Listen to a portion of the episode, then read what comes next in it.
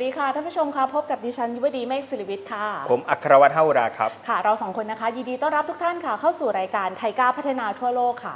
รายการที่จะพาทุกๆท่านค่ะ ไปทำความรู้จักและคุ้นเคยกับบทบาทการทำงานของกรมความร่วมมือระหว่างประเทศค่ะ หรือ Thailand International Cooperation Agency ที่เราเรียกกันสั้นๆว่าไทยก้านะคะรายการของเราค่ะ สามารถรับชมและรับฟังได้ 3 ช่องทางค่ะ ช่องทางทีหนึ่1 ค่ะ สามารถรับฟังนะคะ ได้ทางสถานีวิทยุลม AM 1575กิโลเฮิรตซ์ค่ะ เราออกอากาศทุกๆ วันจันทร์ค่ะ เวลา 18นาฬิกาถึง 18นาฬิกา30 นาทีค่ะ ช่องทางที่ 2 ทางไหนคะ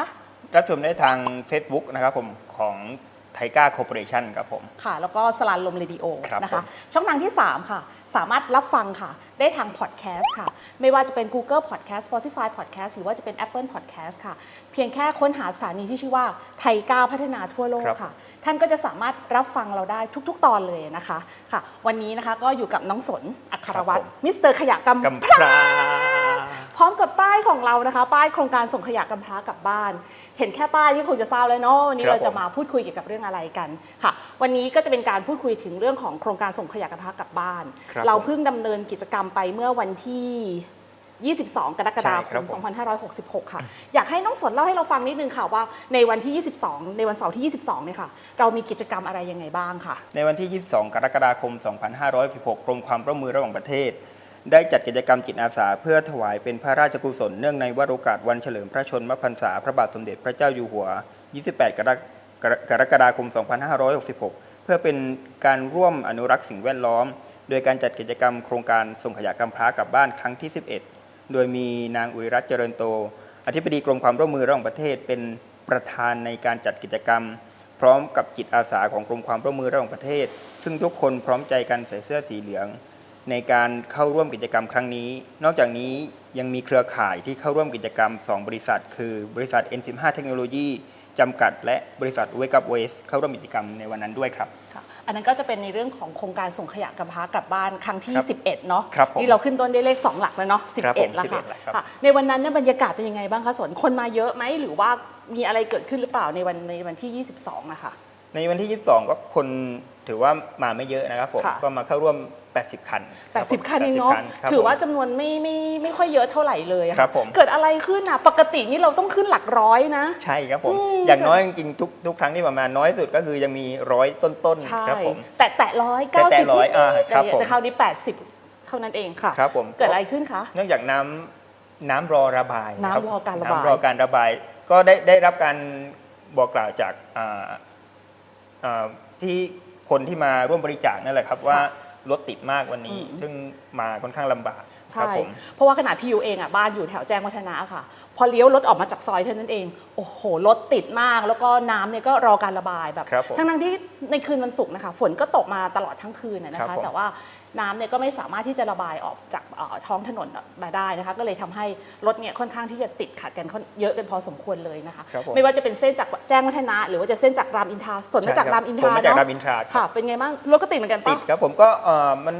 เอ่อจริงๆรถเริ่มมาติดตั้งแต่วัดพระศรีครับผมอืมจำสะพานข้ามวัดพระศรีเพ ราะว่าค่ะมันติดต่อเนื่องมาจากหน้าศูนย์ราชการด้วยค่ะครับผมโอ้วันนั้นก็เสียดายเหมือนกันที่ว่าเอ่อจำนวนประชาชนที่มาร่วมกิจกรรมเราก็ถือว่าน้อยนะคะ ประมาณผม80 คัน แต่ก็ขยะที่เราได้ก็พอสมควรเนาะก็พอสมควรครับผมค่ะ1,540 กิโลกรัมก็ถือว่าได้อยู่นะครับ ถือว่าเยอะอยู่มเยอะแล้วก็พอสมควรได้มีการเอ่อเปิดรับบริจาคเงินด้วย ตอนนี้ครับผมเนี่ยเอ่อเขาเรียกว่าค่าใช้จ่ายในส่วนของเออที่ศูนย์ที่เอ่อเรารอรับขยะกำพร้าที่ศูนย์ราชการแจ้งวัฒนะค่ะ ตอนนี้เรามีเอ่อเงินเหลืออยู่ประมาณเท่าไหร่คะ อ่าอยู่เอ่อยังเหลืออยู่เป็นหลักหมื่นนะครับผมโอ้ครับผมเยอะเยอะมากเลยเนาะครับผมก็ถือว่าประชาชนส่วนใหญ่ก็ให้ความสนใจในเรื่องของการคัดแยกขยะเพิ่มขึ้นนะครันะบคะผมแล้วก็ได้เข้ามามีส่วนร่วมในการบริจาคด้วยนะครัคะบผมค่ะแล้วก็ที่สำคัญค่ะในวันที่ 22 นะคะ Wake Up Base ก็มานะคะครับผมก็ได้มีการคัดแยกขยะในส่วนที่เป็นขยะที่สามารถเอาไปขายได้คราวนี้ก็น่ารักนะที่ว่าประชาชนส่วนใหญ่พอเดินทางมาถึงปุ๊บเนี่ยก็จะบอกเลยถุงนี้เป็นขยะพลาสติกนะคะ สามารถเอาไปอ่าต่อยอดจากกับกับทาง Wake Up Base ได้ ครับผมถุงนี้เป็นกระดาษหน้าก็มัดกันมาใช่อะไรอย่างเงี้ยครับผม ค่ะ ส่วนเอ่อคิดว่าในการจัดกิจกรรมครั้งที่ 11เนี่ยค่ะ ประชาชนที่เข้ามาร่วมกิจกรรมเราส่วนใหญ่เนี่ยนอกจากจะมีการคัดแยกขยะแล้วเนี่ยสิ่งที่มีการเปลี่ยนแปลงมากขึ้นเนี่ยส่วนคิดว่าเป็นในเรื่องไหนบ้างคะ ก็เอ่อนอกจากการแยกขยะแล้ว ผมก็เรื่องความสะอาดก็อืม ก็ด้วยครับผมเพราะว่าขยะที่มาช่วงหลังนี้ก็ถือว่าสะอาดมากๆสะอาดและแห้ง แห้ง ครับผมขนาดในในวันนั้นก็คือว่า บางคนอาจจะเปียกบ้างแหละเพราะขยะอาจจะอยู่นอกบ้าน ค่ะแต่ว่าเพราะฝนส่วนตกเนอะครับผมแต่ว่าส่วนใหญ่ผมมาแบบมาแบบแห้งสะอาด แล้วพับแพ็กเกจเป็นอย่างดีมากโอ้เหมือนโหครับ ก็ถือได้ว่าเริ่มมีพัฒนาการที่เอ่อเขาเรียกว่าเอ่อก้าวกระโดดไปเหมือนกัน ครับ เพราะจากเริ่มเริ่มต้นแรกๆ ก็คือทุกอย่างคือขยะ ครับมาขยะรวมกันกำพทีเดียวร้าครับค่ะผม แล้วต่อมาก็เริ่มมีการแยกออกมาว่า อ้าว อันนี้ไม่ใช่ขยะกำพร้าสามารถผมขายได้ก็แยกมาจำหน่าย เช่นพลาสติก ขวดพลาสติก แก้วพลาสติก ใช่เหมือนอย่างนี้เนาะ อย่าง ใช่ LA ครับผม plus เนี่ยครับ LA plus P- PLA PLA plus plus ครัค่ะบผมอันนี้ก็จะเป็นเขาเรียกว่าเป็นเอ่อถังที่ทางเอ่อ PLA plus ได้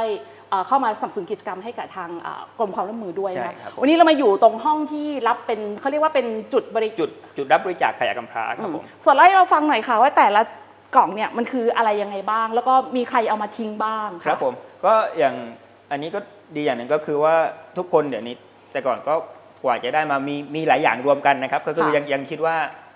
ยังทิ้งได้ขยะกำพร้าทิ้งเหมือนเดิมครับผมแต่พอเมื่อผ่านไปสักเดือนสองเดือน ทุกคนก็จะเห็นว่าจะมีแค่แก้วแล้วอืมคือเหลือแค่แก้วขวดมีแก้วน้ำพลาสมีติกขวดใช่แต่ว่าครับเราผมก็ยังไม่ได้บอกให้ทุกคนแยกเนาะใช่ว่าครับขวดผมพลาสติกนั้นให้เอาฉลากออกเออจะได้ใช่แบบครับผมเออเวลาเอาไปคัดแยกก็จะได้แบบเออเขาเรียกว่าเงินที่เราเราได้รับเอ่อคืนกลับมาก็จะได้เพิ่มขึ้นค่ะครับผมอันนี้เป็นขวดจาก PRA Plus แล้วก็แก้วจาก PRA Plus ครับค่ะผมค่ะ อันแล้วที่ก็สองอันที่สองขอแนะนำกล่องก่อนครับผมอืมก็กล่องด้านบนกล่องนี้เป็นเป็นยานะครับผมค่ะ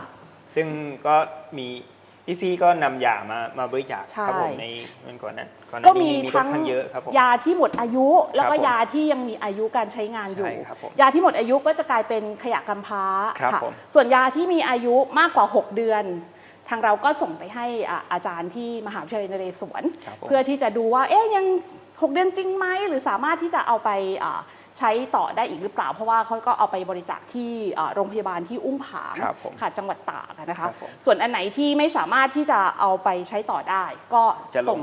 ต่อไปที่ขยะกำพร้าใช่ค่ะครับผมอะแล้วก็อันต่อไปนะครับก็เป็นกล่องรับบริจาคถ่านอืมที่ใช้แล้วนะครับผมค่ะถ่านอังคารายเนี่ยแหละครับผมเพราะนี่ก็ถือว่าเป็นถ่ขยะอันตรายไฟนะฉายครับถือว่าเป็นขยะอันตรายครับผมใช่โอ้อันนี้ก็เราก็พอถึงเอ่อครบรอบครับเดือนเว้นเดือนของเราก็ครับผม เอาส่งไปให้พี่สมบูรณ์ ใช่ครับเพราะเขารับอาสาที่จะเอาไปบริจาคต่อที่เอ่อเขาเรียกว่าที่เซเว่นอีเลเว่นมั้งใช่ครับที่เขารับมีบมีริจุดจารัคบบริจาคอยู่ค่ะครับผมทีนี้ไอ้ถังสีเหลืองสีแดง สีฟ้ามันมีความแตกต่างกันไหมอันจริงๆเอ่อเอาท่านในมุมมองในมุมของขยะกำพร้าตอนนี้คือไม่มีความแตกต่างกันครับผม เพราะว่าผมจะติดป้ายไว้เหมือนกันว่าสำหรับขยะกำพร้าที่ทำความสะอาดแล้วเท่านั้นครับผม อืม ซึ่งก็จะให้ทุกคนสามารถทิ้งได้โดย โดยว่าถ้าเกิดกล่องนี้เต็มก็มาที่ถังนี้ ถ้าถังนี้เต็มก็มาที่ถังนี้ครัค่ะบผมไม่ได้แยกว่านี่คือขยะอันตรายนี่คือใช่ครับขยะรียูสหรืออะไรต่างๆอันนี้คือเป็นขยะกำพร้าทั้งหมดเพราะพวกเราครับผมรู้อยู่แล้วว่าขยะกำพร้าคืออะไรครับถูกไหมผมคะแต่ว่าก่อนที่จะมาทิ้งนั้นก็ข้อความสำคัญของเราก็คือว่า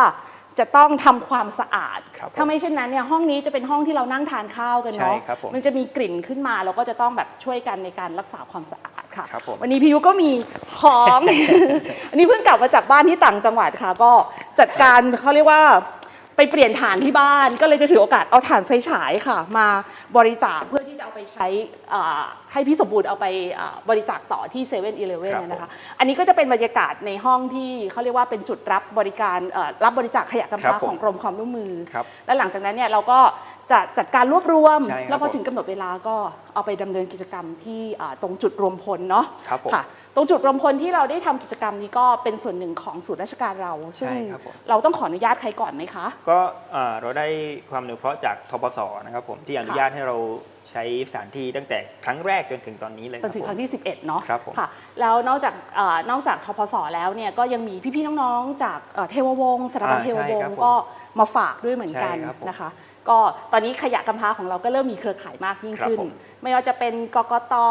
อ๋อไม่ใช่เอ่อกรตกรตเนาะครัค่ะบผมเอ๊ะคราวนี้ก็มีทางไปรษณีย์ไทยอ่ามาใช่ด้วยครับผมค่ะ มาด้วยตอนนี้ครับ เครือข่ายเราก็มีเพิ่มมากขึ้นนะคะก็ พอได้มีการพูดคุยกับพี่ๆที่ไปรษณีย์ไทยค่ะ ก็บอกว่าเอ๊ะทราบข่าวจากไหนคะเขาบอกว่าติดตามจาก Facebook ของเอ่อ N15 เทคโนโลยีครับผมค่ะว่าว่าจะมีวันไหนบ้างที่จะมีกิจกรรมที่เอ่อศูนย์ราชการเขาก็จะมาร่วมกิจกรรมกับเรานะคะ ก่อนที่เราจะมีกิจกรรมเอ่อจิตอาสาเอ่อโครงการส่งขยะกำพร้ากลับบ้านค่ะ ทราบว่ามีผู้บริหารของบริษัท N15 ได้เข้ามาเอ่อพบท่านอธิบดีด้วยครับผมอยากให้น้องสนเล่าให้ท่านผู้ฟัง ท่านผู้ชมฟังนิดนึงค่ะว่า มีใครมาพบท่านทิบดีแล้วมีวัตถุประสงค์ในการมาครั้งนี้เพื่ออะไรอะคะครับผมะก็ในวันที่ 3 กรกฎาคมนะครับค่ะ2516นะครับผมก็ท่านอธิบดีกรมความร่วมมือระหว่างประเทศนะครับผมนางอุริรัตน์เจริญโตนะครับได้ได้ให้การต้อนรับนายจักรพงศ์สุเมธโชติโชตเมธานะครับกรรมการผู้จัดการใหญ่บริษัทสากลเอเนจีจำกัดมหาชนนะครับผมค่ะก็มีโอกาสเข้าเยี่ยมคารวะนะครับผมเพื่อขอบคุณที่ทางกรมให้ความอนุเคราะห์ในการจัด กิจกรรมส่งขยะกรรมผ้ากลับบ้านมาอืมมาโดยตลอดทั้งทั้งปีนะครับผมค่ะในรอบโอ้ปี ก็วันนั้นพี่สมบูรณ์พี่ก็มาคุณสมบูด้รวยณ์ก็เนาะมาด้วยครับค่ะผมแล้วก็พี่ที่เป็นอ่าผู้ช่วยผู้จัดการหรือเปล่าที่พี่พี่ผู้หญิงที่เคยมาร่วมกิจกรรมกับใช่เราครับค่ะผมก็ได้มาร่วมกิจกรรมกับทางเออได้ได้ได้เข้ามาเยี่ยมคารวะเขาเรียกว่ามาพบท่านอธิบดีครับผมด้วยนะคะ ซึ่งในวันนั้นก็ เรามาเจอกันที่ห้องนี้เนาะใช่แล้วก็ครับยังผม ถ่ายรูปด้วยกันเลยว่าแบบเออเขาจะเอาไปทำเขาเรียกว่าเอ่อประชาสัมพันธ์ของทางบริษัทสากล Energy จำกัใช่ดครับค่ะผม ซึ่ง N15 ก็เป็นส่วนหนึ่งของบริษัทใช่ครับผมสากลคือใช่ไหมคะ ใช่ครับผมก็คือว่าบริษัทสากลได้เข้ามาซื้อบริษัทเอ็นซิมาเทคโนโลยีไปนะครับผมอืม เมื่อปี 61ถ้าจะไม่ผิดนะครับ2561 ครับผมค่ะโอทราบว่าตอนนี้กิจการก็เติบโตเขาเรียกว่าขยายออกไปที่จังหวัดสระบุรีแล้วครับผมเพื่อที่ว่าเอ่อแหล่งในการผลิตขยะเชื้อเพลิงเนี่ยจะได้เข้าไปใกล้กับโรงงานที่รับซื้อก็คือบริษัทปูนซีเมนต์ที่ครับผมเอาไปใช้ในการเป็นทดแทนเอ่อเขาเรียกว่าทดแทนเชื้อเพลิงที่เป็นเชื้อเพลิงของเอ่อจากฟอสซิลอะไรครับพวกผมนี้นะคะ ซึ่งอันนี้ก็ก็ขอแสดงความยินดีด้วยเนาะที่ครับทางบริษัทก็ เอ่อเขาเรียกว่าขยายสาขาออกไปได้หลายที่เลย แล้วก็ที่สำคัญเราทราบมาค่ะว่าเอ่อทาง N15 ก็เดี๋ยวนี้ก็เริ่มมีการรับขยะกำพร้าเพิ่มขึ้นในหลาย ๆ จุดเลย ไม่ว่าจะเป็นที่จังหวัดจันทบุรี หรือระยองก็เริ่มไปละ รวมทั้งที่เอ่อมหาวิทยาลัยมหิดลครับที่นครปฐมก็เริ่มเปิดเอ่อในหลาย ๆ จุดก็แสดงมันก็สะท้อนบางอย่างนะส่วนครับว่าผมแสดงว่าประชาชนเนี่ยให้ความสำคัญในเรื่องของเออการแยกขยะการบริหารจัดการขยะ แล้วก็ต้องการที่จะลดโลกร้อนด้วยเนาะครับผมค่ะเอ่อ วันนี้ก็เอ่อในฐานะที่เป็นมิสเตอร์ขยะกำพร้าเนี่ครับผมอยากจะขอบคุณใครบ้างคะในการทำกิจกรรมของเออโครงการส่งขยะกำพร้ามา 11 ครั้งละครับผมก็คนแรกเลยนะครับก็ต้องขอบคุณแน่นอนก็คือท่านอธิบดีกรมความร่วมมือระหว่างประเทศนะครับผมท่านค่ะอุริรัตน์เจริญโตนะครับผมที่เป็นคนริเริ่มและให้การสนับสนุนตลอดมาครับค่ะผมแล้วก็ผู้ให้ความอนุเคราะห์สถานที่กับเรานะครับผมอืมทางทพสค่ะครับผมและภาคีเครือข่ายของเรานะครับผม ที่สำคัญเลยก็คือบริษัท n อ N15 เทคโนโลยีครับผม แล้วก็มีเครือข่ายที่มาทีหลัง แต่ว่าก็ยังร่วมกับเราอยู่ตลอดเวลาคือมมาทุกครั้งตั้งแต่เข้าร่วมมาก็คือบริษัท PLA Plus แล้วก็ Wake Up West ครับผมอืมนอกจากนี้เดี๋ยวเราจะมีจัดไทก้าคอนเน็กเนาะครับผมแล้วก็จะมีอยู่หนึ่งบูธครับ ที่เป็นผมบูธเกี่ยวกับเรื่องของโครงการส่งขยะกำพร้ากลับบ้านใช่ครับอยากจะเชิญชวนทุกๆท่านติดตามนะคะว่าไทก้าคอนเน็กคืออะไร แล้วก็ในวันที่เราจัดไทก้าคอนเน็กนั้น เราจะมีบูธกิจกรรมเรื่องโครงการส่งขยะกำพร้ากลับบ้านเนี่ยเป็นในลักษณะไหนครับนะคะ แล้วก็ในบูธของเราจะมีใครมาบ้างครับเราผมอุบอิบไว้ก่อนดีไหมขออุบไว้ก่อนครับผมเพราะว่าเป็นกิจกรรมที่เราจะจัดในวันที่ 20 24 24 สิงสิงหาหาคคมมค่ะครับผมจัดที่กระทรวงการต่างประเทศที่ถนนศรีอยุธยานะคะ ครับผม ในการเอ่อดำเนินโครงการส่งขยะกำพร้ากลับบ้านครั้งที่ 12 เราจะจัดวันที่เท่าไหร่คะ ครั้งที่ 12 นะครับผมจะจัดในวันเสาร์ที่ 30 กันยายน 2516ครับผม ซึ่งเป็นวันสุดท้ายสิ้นครับสุดผม ปีงบประมาณ คือปิดงบ ปิดงบปิดทุกพดีอย่าง อยากจะทิ้งอะไรเป็นขยะกำพร้าก็วันนั้นจัดการได้เลยถูกไหมคะทิ้งทั้งหมดได้เลยเหรอค่ะเอ่อแล้วนอกจากนี้เนี่ยค่ะกิจกรรมส่งขยะกำพร้ากลับบ้านของไทก้าเราเนี่ยค่ะไปสอดคล้องหรือสอดรับกับนโยบายของรัฐบาลในข้อไหนคะสนครับผมก็ถ้าจะสอดคล้องโดยตรงเลยก็จะเป็นนโยบาย BCG ครับผม BCG ค่ะครับผมโดยเฉพาะอ่าตัว C ที่เราจะเซอร์คูล่านะครับค่ะผมก็เอ่อเราก็จะนำไอ้ขยะกำพร้าเนี่ยซึ่งมาก็ตอนเรารับอะ หลายอย่างที่ไม่ใช่ขยะกำพร้าก็มีอย่างเช่นพวกพลาสติกเนี่ยซึ่งเราสามารถนำไป reuse รีไซเคิลหรือว่า repurpose repurpose ได้นะครับผมอืมซึ่งตัวนั้นเราก็นำไปใช้ประโยชน์ไปอืมแต่ส่วนที่เราไม่สามารถนำไปใช้ได้แล้วนำไปใช้อะไรไม่ได้แล้วก็นำไปเป็นขยะกำพร้าค่ะซึ่งค่ะนำไปเป็นเผา เผาซึ่งเป็นเอ่อเป็นพลังงานทดแทนไปครับผมค่ะก็คือเป็นขยะเชื้อเพลิงเนาะใช่ครับผมจะว่าไปแล้วก็คือสอดคล้องข้อ C อย่างที่น้องสนพูดนั่นแหละครัค่ะบผมก็คือเป็นการทำให้เกิดการหมุนเวียนการใช้ทรัพยากรให้เกิดเกิดประสิทธิภาพสูงสุดครับอันไหนที่ยังใช้ได้อะก็ไม่ใช่ขยะกำพร้าเอาไปขายเอาไปนั่นนี่อะครับผมอะไรที่ใช้ไม่ได้แล้วซาเล้งไม่รับซื้ออะขายก็ขายไม่ได้อะครับผมสุดท้ายก็คือขยะกำพร้าครับก็เอามาส่งให้มิสเตอร์ขยะกำพร้าเพื่อใช่ที่จะครับเอาไปอะทำลายให้เอ่อแปรรูปให้เป็นแปรรูขปยะเชื้อเพลิงใช่ครับผมนะคะค่ะ วันนี้ก็ไทก้าวพัฒนาทั่วโลกก็พาทุกๆท่านค่ะ มารับทราบถึงกิจกรรมที่พวกเราได้เอ่อทำจิตอาสาขึ้นมาในในโครงการที่เรียกว่าโครงการส่งขยะกำพร้ากลับบ้านครั้งที่ 11ครับนะคะผมขอย้ำอีกครั้งหนึ่งค่ะว่าครั้งที่ 12 เราจะจัดขึ้นในวันที่ 30 กันยายนกันยายน2516 ครับ ค่ะ แล้วอีกงานหนึ่งที่อยากจะเชิญชวนทุกท่านได้ติดตามก็คือไทก้าคอนเน็กนะคะ 24 สิงหาคม 2566 ไปติดตามเลยนะคะว่าบูธที่ชื่อว่าโครงการส่งขยะกับพระกลับบ้านเนี่ยภาคีเครือข่ายของเราใครจะมาบ้างครับคุณสมบูรณ์จะมาไหม PLA Plus จะมาหรือเปล่า Wake หรือว่า Up West Wake Up West จะมาไหมครับอันนี้ก็อยากจะให้ทุกคนลองช่วยติดตามดูนะคะว่า กิจกรรมของเราในวันที่ 24 สิงหาคม 2566 ในเรื่องของไทก้าคอนเน็กนั้น เราจะจัดออกมาในรูปแบบไหนครับผมนะคะค่ะ วันนี้ค่ะไทก้าพัฒนาทั่วโลกค่ะ เวลาของเราคงต้องหมดลงแล้วค่ะ ติดตามรับชมรายการของได้ที่ 3 ช่องทางนะคะ ช่องทางที่ 1 ก็คือทางสถานีวิสราลม AM 1575กิโลเฮิรตซ์นะคะ ทุก ๆ วันจันทร์ค่ะ เวลา 18นาฬิกาถึง 18นาฬิกา30 นาที ช่องทางที่ 2 ได้ทาง Facebook ของไทก้าคอร์ปอเรชั่นครับผมค่ะแต่ไม่ใช่ Facebook ของสนใช่ไหมเอาไม่ใช่ครับผมไม่ใช่อย่าอย่าครับผมะเอ๊ะ